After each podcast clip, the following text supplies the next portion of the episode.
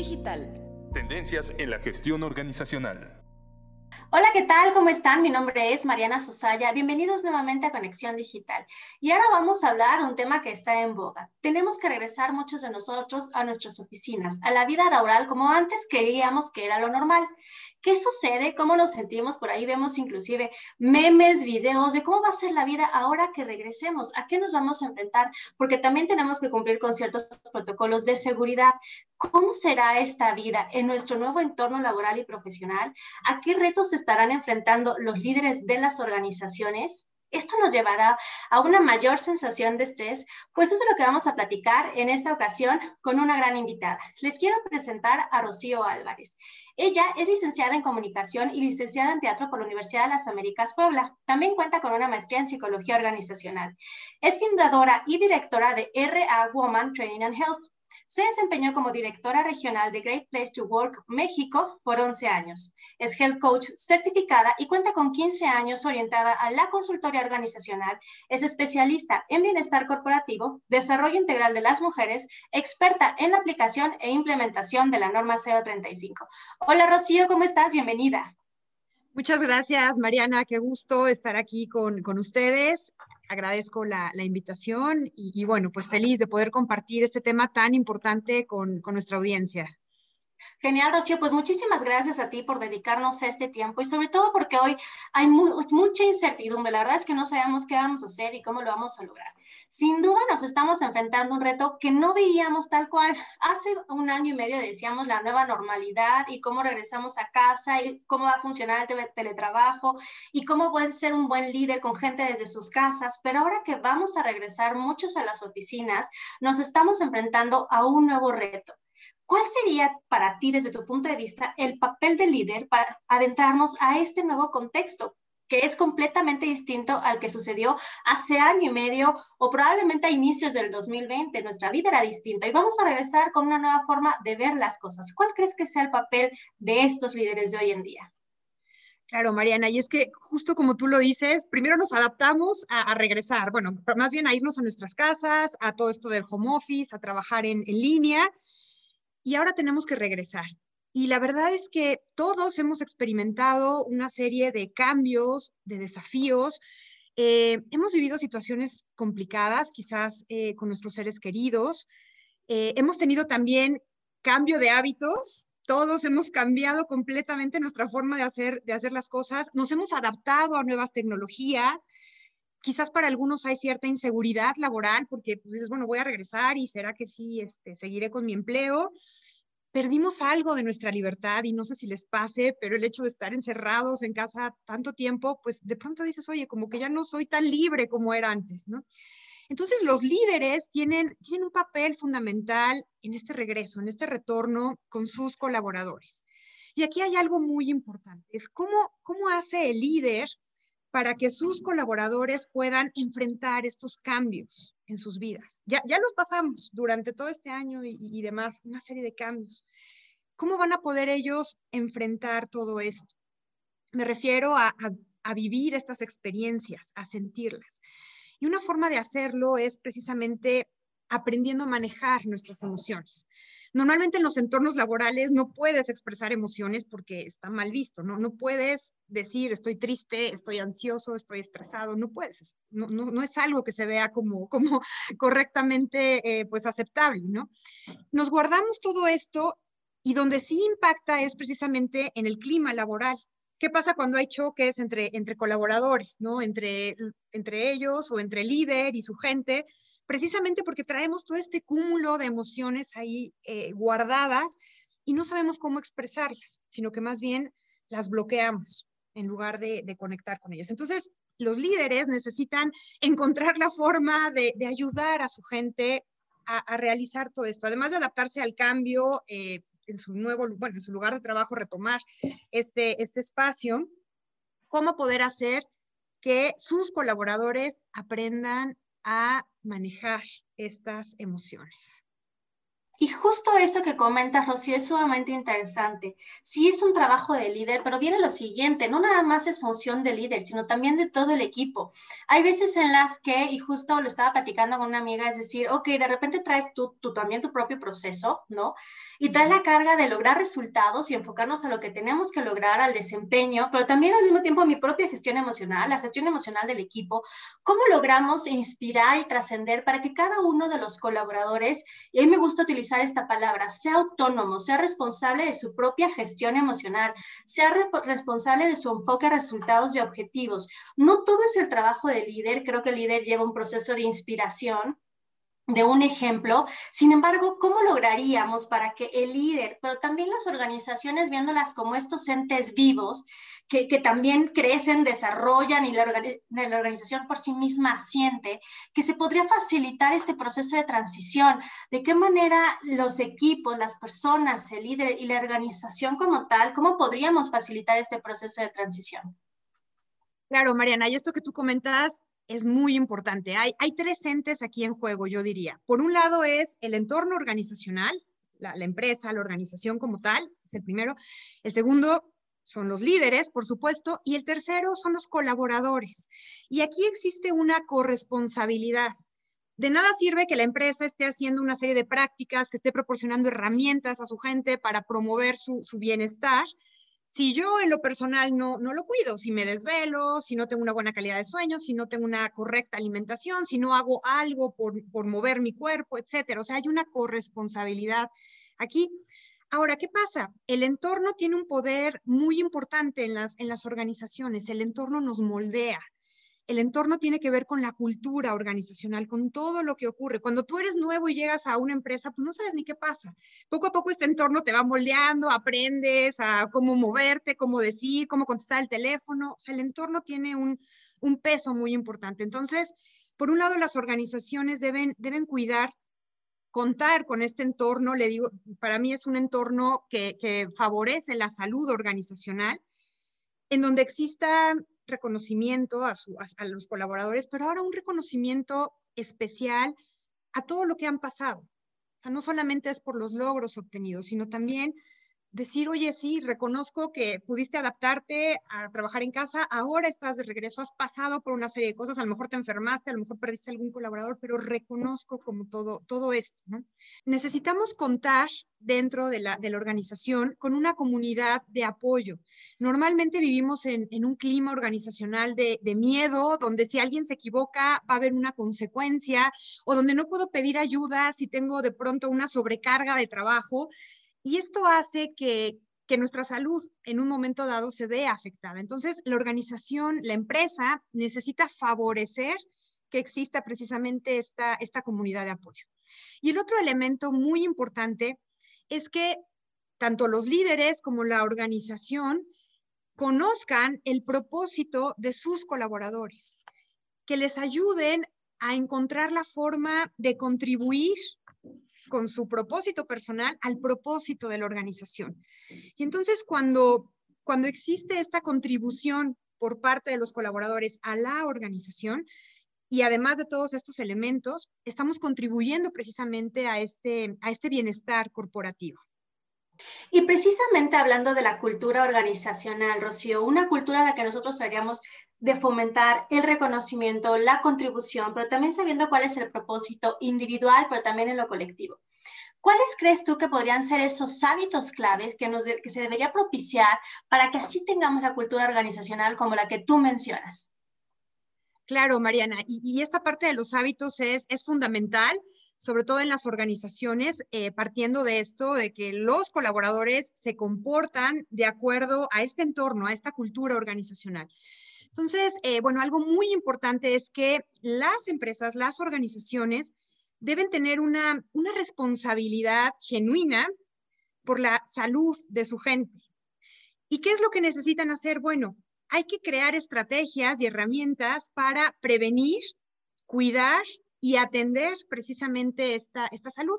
Y con salud no solo me refiero a la parte física, a la parte de nuestro cuerpo, ¿no? que por supuesto es, es fundamental, es muy importante, pero también me refiero a la parte mental y sobre todo a la parte emocional, que es fundamental eh, en este tiempo de, cambio y de todo lo que hemos, lo que hemos pasado. Entonces, eh, la organización necesita, la empresa, tener estos, estos hábitos donde exista un diagnóstico primero para saber cómo está la salud de mis colaboradores.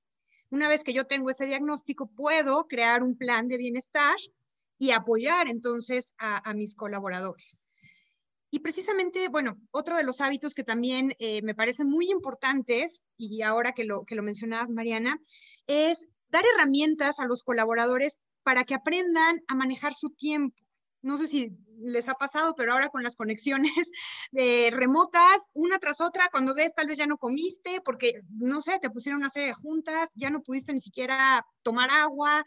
Entonces necesitamos aprender ahora a manejar nuestro tiempo con esta nueva realidad, ya sea que sigamos trabajando en casa porque algunos probablemente se mantengan ahí, regresar a la oficina, ahora cómo le hago para manejar mi tiempo nuevamente y sobre todo para tener priori, como prioritario el tiempo que le voy a dedicar a mi bienestar. Eso también es, es fundamental. Y sobre todo ahorita que tú comentas, ¿no? Esta cultura de prevenir, prevenir, cuidar y atender esa salud integral de los colaboradores. Pero ¿cómo empezaríamos, Rocío? Y ayúdanos con algún consejo muy concreto, particular, eh, que podíamos nosotros propiciar también a la organización. Por ejemplo, un hábito, lo que tú decías, no hablamos de nuestras emociones. ¿Cuál podría ser un primer hábito en una junta, en una reunión, inclusive propiciar hábitos de salud tú desde el conocimiento que tienes como health coach, ¿no? Inclusive cambiar el menú de los comedores, o sea, entender el bienestar integral, que todo va de la mano, ¿no? De qué manera nosotros podríamos este, integrar ese tipo de hábitos para tener esta cultura organizacional, porque a medida que de manera individual nosotros nos sintamos mejor, pues va a haber también un cambio dentro de toda la cultura, dentro de todo el equipo, dentro de toda la organización. ¿Qué, qué cosas así llegamos, regresamos a trabajar y qué cosas podría hacer el líder, el equipo para decir, ok, a partir de hoy vamos a abrazar este nuevo hábito, algo que siempre yo creo que aunque sea pequeñito, siempre impacta en grande. ¿Cuál podría ser algún ejemplo de eso?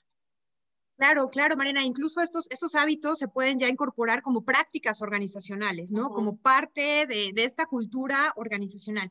Mira, una de ellas que, que ha funcionado, incluso ya lo hemos implementado en algunas organizaciones, es que antes de cualquier junta se hace un check-in emocional, así le llamamos. Y en ese check-in emocional cada uno dice con dos o tres palabras cómo está en ese momento, cómo se siente. Estoy estresado, harto, contento, lo que sea, cada quien. Y entonces todos comparten cómo se siente, ¿no? Ese es, un, ejemplo de una, de una práctica, ¿no? Este check-in emocional. Otra cosa que ha funcionado y, de verdad que, ha sido muy exitoso en las, en las organizaciones es hacer una breve meditación antes de cada junta, sobre todo cuando va a haber una junta de presentación de resultados, de, esas juntas difíciles donde probablemente haya por ahí alguna llamada de atención y que no va a ser como, como una junta muy, muy tranquila. Vale la pena tomarse unos 5, 10 minutitos máximo para hacer una, una meditación entonces, bueno, de pronto eran, bueno, pero ¿cómo la hago? Bueno, sí, definitivamente hay que, hay que consultar a, un experto para que te enseñe cómo hacer la meditación. Nosotros lo hemos hecho en, varias organizaciones, les explicamos a los líderes, a los que van a dirigir las juntas, cómo hacerlo de una forma sencilla, sin, sin profundizar, ni, bueno, irnos a, otro, a otro tema más, más complejo, pero sí una meditación que te ayude simplemente a conectar, ¿no? Con, con este aquí, con este ahora. Entonces, bueno, eso, eso ayuda. Otra cosa también, otra práctica que, ha funcionado, que bueno, hay empresas que ya lo tienen, están poniendo ya salones o, salas para hacer yoga o para hacer algún tipo de meditación también un poco más profunda, que los colaboradores en un momento dado, durante el tiempo de trabajo, puedan como acudir a, hacerlo, ¿no? Y otra cosa que les puedo compartir también muy importante y que depende mucho del, del líder es la flexibilidad con tu gente. Oye, tengo un permiso, necesito un permiso, tengo un contratiempo, este, necesito hacer algo. Bueno, esa flexibilidad para, para poder permitir eso a los colaboradores. Creo que algo que el home office nos ha permitido es tener eso, ¿no? Poder compaginar nuestras responsabilidades familiares con las laborales porque estás en casa, atiendes, regresas. Y ahora que regresemos a la oficina, pues ¿cómo lo voy a hacer? Ya no estoy ahí con mis hijos en la escuela. Entonces, la flexibilidad es muy importante, que tú puedas eh, darle a tu gente ese, ese, permiso, esa opción en un momento dado para atender ese, ese asunto, ¿no? Ese asunto personal. Entonces, bueno, son algunos tips que les puedo, que les puedo compartir que además ya están implementándose en organizaciones y que funcionan, están funcionando de forma muy exitosa. Y aquí lo importante, Rocío, quiero rescatar que para el tema de hábitos es la constancia, es estar comprometidos con ellos para que realmente sea un hábito y empiece yo a hacer ese check-in emocional. Lo tengo que vivir cada día, cada reunión, para que sea un hábito, tengo que reconocer cómo me siento y buscar esos mecanismos de salida, la respiración, la meditación, inclusive tener conversaciones asertivas diciendo, requiero este tiempo, ¿cómo nos vamos a organización? Para mí es importante esto. La verdad es que para implementar nuevos hábitos hay que ser constante y ese compromiso genuino, como lo mencionabas al principio, ¿no? Genuino por querer y procurar el bienestar primero individual, pero también de todo, de todo el equipo. Y justo ahora que lo mencionabas, que, que, viene también el, ¿y ahora qué voy a hacer? Voy a regresar al trabajo y tengo muchos más pendientes y cosas por hacer. Y también lo mencionabas en un principio, ¿no? Voy a regresar a las mismas condiciones, tal vez sigue mi trabajo o no sigue y en qué condiciones yo voy a estar, ¿no? En este nuevo lugar. Y probablemente se eleva nuestro, nuestro nivel de estrés. Y ahorita las cosas cambian, ¿no? De, de, de como dijimos, vete a casa, ya estás en casa, regresa al trabajo. ¿Cómo voy a regresar al trabajo? Tienes que cumplir con este protocolo. Hay gente, y, yo lo comento, ¿no? Hay, hay, ciudades como la Ciudad de México que se enfrentan a mucho tráfico. Recientemente veía que después de las lluvias se inundan lugares. Entonces, la verdad es que se llena una cantidad de estrés, el niño regresa a la escuela, no regresa, yo regreso a trabajar, ¿qué hago con el niño? Entonces, la verdad es que yo creo que se ha incrementado nuestro nivel de estrés ahorita. Y, ahí me gustaría que nos ayudaras desde este conocimiento de la salud integral, qué significa el estrés y cómo podemos empezar a lidiar, pero, pero más que nada reconocerlo, abrazarlo y empezar a gestionar también ese mismo estrés. ¿Qué podríamos hacer con ello, Rocío? Sí, fíjate que esto que tú dices, Mariana, es muy interesante, eh, el, cómo, cómo aprender a vivir con el estrés, porque la verdad es que no le podemos dar así un botón que diga pausa al estrés o delete, ya no quiero el estrés en mi vida. Eh, desafortunadamente, ahí está, las complicaciones de la vida están presentes. Entonces, el estrés a fin de cuentas es una, es una percepción muy personal. A lo mejor lo que a mí me estresa, tú lo ves y dices, ay, qué ridículo, eso no tiene nada de problema. Y lo que a ti te estresa, a mí no me estresa. Entonces, es una percepción. El problema es que de forma inconsciente no nos percatamos que estamos estresados. Podemos aparentar tranquilidad, pero en realidad nuestro cuerpo físico está en una tensión constante. Y entonces, ¿qué pasa? Que le mandamos señales a nuestro cuerpo a través de, nuestro sistema nervioso de que estamos en peligro, pero un peligro de, muerte. O sea, estamos siendo atacados. ¿Y qué pasa? Que cuando el cuerpo se siente atacado, detiene otros sistemas, por ejemplo, la digestión. Eh, ¿Por qué? Porque le tiene que dar prioridad a la huida. Necesitamos salir de ese peligro. Entonces, imagínate qué pasa cuando constantemente le estás diciendo a tu cuerpo, peligro, peligro, peligro, llega un momento que nos acostumbramos. El cuerpo se acostumbra a estar en peligro y a, actuar de esa forma. Entonces, por supuesto que esto genera un daño a largo plazo, sobre todo con, las enfermedades pues que ahora nos, nos, aquejan más que nunca, como es el cáncer, el Alzheimer, eh, todas estas, estas eh, enfermedades que, que, que, surgen a largo plazo en cierto momento de nuestra vida por todo el acumule precisamente de, de este estrés. Entonces, lo primero que necesitamos eh, ser conscientes es que estoy mandando esa señal de peligro a mi cuerpo y tal vez de forma inconsciente, igual no me he dado cuenta que, que estoy en este estrés. ¿Qué me puede estresar? Fíjate, la misma soledad, sentirme solo quizás, la frustración en el trabajo de, ay, no me salieron las cosas, eh, el coraje con el jefe de, ay, ya me regañó, eso me estresa, preocupación por dinero, sabes que no sé si salgo esta quincena, bueno, miedo a perder el trabajo, que es algo que, está pasando mucho en estos momentos, ¿no? De, incertidumbre. Todo esto me, me genera precisamente ese estrés. Entonces, yo necesito aprender precisamente a manejar ese estrés de una forma positiva. Hay muchas técnicas para poder hacerlo, como es el mindfulness, como es el yoga, como es la meditación. Yo lo que les puedo recomendar de una forma como muy práctica es hacer respiraciones pausadas, lo más profundo y lentas posibles durante el día. Hacer como unas pausas donde puedas simplemente cerrar tus ojos, respirar por tu nariz lentamente, inhalar y exhalar y simplemente conectar contigo y preguntarte cómo te sientes en ese momento ya eso es un gran paso, decir, sí, reconozco, estoy ah, con mucho coraje porque me regañaron, está bien, y lo aceptas, y entonces lo vas como manejando. Esa es una forma de hacerlo. Y también otra es darnos cuenta que no todos los días que vivimos tienen que ser buenos. A veces pensamos que todos los días, todos los días tienen que ser perfectos, tienen que ser llenos de buenas, eh, no sé, buenas experiencias. Entonces, cuando nosotros reconocemos que no todos los días tienen por qué ser buenos, que a veces se vale tener un día, un día malo, eh, la incomodidad que nos, que nos hace sentir estos días negativos es, es, parte de la experiencia humana, eso venimos. Entonces, también cuando lo reconocemos, como que el estrés, el nivel de estrés baja un poco, porque ya no estamos luchando porque todo sea perfecto y porque todo sea maravilloso, y simplemente estamos aceptando que tuvimos un mal día. Entonces, cuando hacemos esto y las respiraciones, lo que hacemos es que le mandamos la señal opuesta a nuestro sistema nervioso precisamente de relajación. Y cuando nos relajamos, se empieza a activar la digestión, se empieza a hacer, eh, a activar todo lo que nuestro cuerpo sabe hacer. Y sobre todo nuestro cuerpo empieza a repararse a sí mismo. Si estamos en peligro, todo el tiempo no lo va a hacer, porque su prioridad es otra. Entonces es muy importante darnos como estas pausas para relajarnos, para conectar con nosotros y pues darnos cuenta que, no todos los días tienen que, ser perfectos, ¿no? En nuestra vida.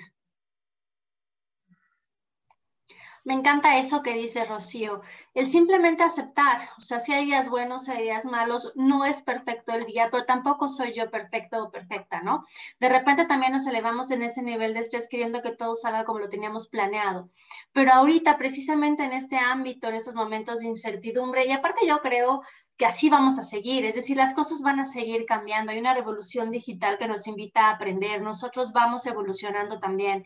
Entonces, ¿qué mejor que aceptar esas situaciones de estrés y también escuchar para qué está y cuál es el mensaje, ¿no? ¿Cómo me siento yo? Escucharme a mí misma, porque me siento amenazada. Y hay veces en las que yo me he dado cuenta que son situaciones que yo me las imagino y que no necesariamente están sucediendo, ¿no? Y precisamente a partir de ahí me gustaría, Rocío, que nos ayudaras generando una conclusión. ¿Cuáles crees que sean los puntos clave para que un líder o el equipo, el equipo perdón, propicien estados de paz en esta nueva forma de trabajo? Mencionabas ahorita la respiración, ¿no? que yo entro en esta respiración que me lleva a conectar conmigo mismo y yo quiero creer que ahí es cuando puedo yo sentir una, esta sensación de paz, no me encuentro paz. Pero ¿cómo podría el líder, y esto que decíamos, en esta corresponsabilidad, el mismo equipo, equipo propiciar estados de paz que también nos permita mejor, razonar mucho mejor, pensar mejor, tomar decisiones mejor. Entonces, ¿cuáles podrían ser esos cinco puntos claves, o seis puntos clave, cuatro puntos clave, los que tú quieras decirnos que podrían llevarse las personas que nos están viendo o escuchando? Claro que sí, Mariana. Y, mira que esto de regresar a nuestra paz es, es clave, no solo en la parte personal, sino también en los resultados de la empresa, porque, porque esto va a impactar en la rentabilidad, en el, en el desempeño de los colaboradores. Entonces, es como, como muy importante encontrar esta, esta paz individual, ¿no? Entonces, bueno, lo primero es que el líder primero debe de ser consciente de lo que le está pasando. O sea, yo cómo voy a ayudar a mis colaboradores si yo no soy consciente. Entonces, yo como líder primero debo ser consciente de cuáles son esas emociones que tengo, cómo estoy y cómo las voy a manejar. O sea, hay algo que ayuda es preguntarte en la mañana como líder, hoy cómo estoy, antes de llegar a la junta con los colaboradores, cómo estoy, para hacer conciencia de, esta, de estas emociones y de lo que yo siento o pienso de, de, ellas. El segundo punto es tener un lente de conexión con los colaboradores, querer conectar con ellos. Si yo los veo como un activo más o como un número más en mi organización, difícilmente voy a poder entender qué le está pasando. Entonces, si yo tengo esta conexión, voy a poder entender que cada persona es diferente y que cada uno tiene emociones distintas. Entonces, para generar este, esta lente de conexión en este segundo punto, lo que podemos hacer como líderes es preguntar, simplemente, ¿cómo estás? Pero no el típico, ah, ¿cómo estás? Bien, no. ¿Qué más? O sea, ¿cómo estás? ¿Cómo te sientes? Solemos contestar bien automático, pero, pero hay algo siempre detrás de ese bien. Entonces, conectar con tus colaboradores preguntando, ¿cómo estás en este momento? Indagar un poco más. El tercer punto, ya que tu colaborador te dijo cómo está, es reaccionar de una forma neutral, decir, ok, lo entiendo, no decir, ay, eso no es para nada, no, es demasiado, o, menospreciar lo que le está pasando, o qué ridículo, ¿cómo tiene eso? No, sino reaccionar de una forma neutral, es decir, sin, sin juzgar, y más bien con curiosidad, como para tratar de, de entender qué es lo que está pasando. Y también en este tercer punto, encontrar qué detonantes del entorno, de la cultura organizacional, pueden en un momento dado generar esos comportamientos negativos ¿no? en, nuestros colaboradores. Y bueno, un cuarto punto eh, que tiene que ver precisamente con cómo les ayudo para, para tolerar o manejar esas emociones o ese estrés, necesitamos crear espacios para poder hacerlo. Y el líder lo puede hacer. Y no me refiero a un espacio físico, me refiero a un momento. Si yo antes de cada junta les doy ese espacio para que puedan decir cómo se sienten, ya los estoy ayudando a hacer esa conciencia. Entonces, necesitamos crear el espacio. Y ese espacio se crea agendando, así en tu minuta de junta, tiempo de meditación o de check-in emocional, o sea, ahí como parte de la orden del día, ¿no? Es, es lo que necesitamos hacer para que entonces puedan tener ellos ese, ese espacio. Y por último, un quinto elemento que, bueno, de pronto es como, como lo ideal. Yo sé que no todas las organizaciones lo pueden hacer, pero pues contar con ayuda de externos. En un momento dado, traerles a alguien que les enseñe a meditar, que les dé alguna clase de yoga por ahí, o traer incluso algún, algún psicólogo, algún health coach que esté en la empresa de pronto ayudando precisamente a los colaboradores cuando lo necesiten, ¿no? Ya hay quien lo está haciendo, tener ya ahí como de planta a alguien. Entonces, bueno, eso sería como todavía lo, ideal. Y si no es posible, pues al líder le toca ir un poco más allá de, de, sus funciones como líder, ¿no? Sino indagar un poco más cómo está su gente, simplemente preguntar, ¿cómo te puedo ayudar? No necesitas ser psicólogo, no necesitas ser un experto en salud, simplemente, ok, yo soy tu líder directo, dime, ¿cómo te puedo ayudar? en esta situación que estás, que estás viviendo.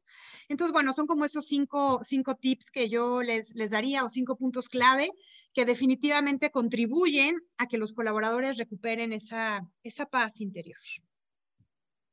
Y me gusta esto que dice Rocío, porque inclusive a lo mejor si no puedo tener alguna persona dentro de la organización, pues también hay muchas otras formas, inclusive escucharnos a nosotros, ver los demás videos que tenemos de Conexión Digital, nuestra revista Conexión, y hay muchos otros recursos. A mí me gusta decir que también es una cuestión de voluntad, es una cuestión de deseo genuino por seguir creciendo. Y también lo menciono, ¿no? De manera individual, personal, profesional, pero eso también impacta al resto de nuestros equipos. Pues muchísimas gracias, Rocío, por, por este tiempo, por compartirnos. La verdad es que nos encantaría vivir en este momento de paz, poder conectarlas con nosotros mismos, porque no está afuera, está en cada uno de nosotros, y que sobre todo eso nos lleve a nosotros a seguir creciendo y que también impacte positivamente dentro de la organización y evidentemente hacia nuestro país. Muchísimas gracias, Rocío, por este tiempo y me gustaría preguntarte algo que con lo que quisiera cerrar esta charla que hemos tenido. Gracias, Mariana. Pues simplemente como, como conclusión, invitarlos a construir una cultura organizacional de gratitud, en donde exista este sentido de agradecer, que los colaboradores tengan esa capacidad de apreciar las cosas positivas que nos ocurren en la vida. Si logramos construir esto, vamos a, impactar en la salud de nuestra gente, vamos a impactar en los resultados de nuestra organización. Y los dejo con esta frase que, a mí en lo personal me, ayuda precisamente a, a englobar todo esto. Y dice, la riqueza de las empresas depende de la salud de sus colaboradores. Muchísimas gracias. Gracias a ti, Rocío, muchísimas gracias. Qué bonita frase la que nos has compartido. Y la verdad veamos mucho más allá del capital financiero, sino que pensemos en estos términos de riqueza, ¿no? En esta riqueza de nuestra salud mental, nuestra salud emocional, nuestra salud física y una salud integral dentro de la organización. Pues muchas gracias a todos ustedes que nos acompañaron en esta ocasión. Gracias a Rocío. Y la verdad es que estamos seguros que con estos recursos ustedes van a poder implementarlos en su empresa y que les va a ser de gran utilidad para este nuevo cambio, para esta cosas que nos tenemos que ir ajustando en nuestro día a día. Muchas gracias, los invito nuevamente a que nos vean a través de Facebook, YouTube, Spotify y pues bueno, nos encontramos en una próxima ocasión. Gracias, hasta luego. Para más información visita conexión.udlab.mx.